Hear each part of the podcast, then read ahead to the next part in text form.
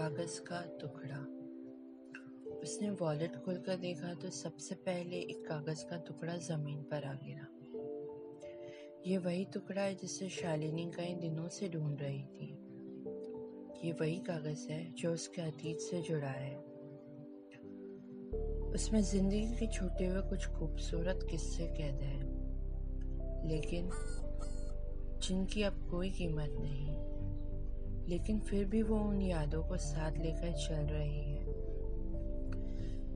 उसकी ज़िंदगी में कुछ दिनों से हो रहा, ये कहाँ उसने सोचा था कि कोई ऐसा भी मोड़ आएगा ज़िंदगी में? लेकिन अब सोच कर भी क्या फ़ायदा? जब शेखर ही नहीं रहा उसकी ज़िंदगी में, तभी हॉल से पापा की आवाज़ आई। शालिनी? शालिनी का ध्यान टूटा।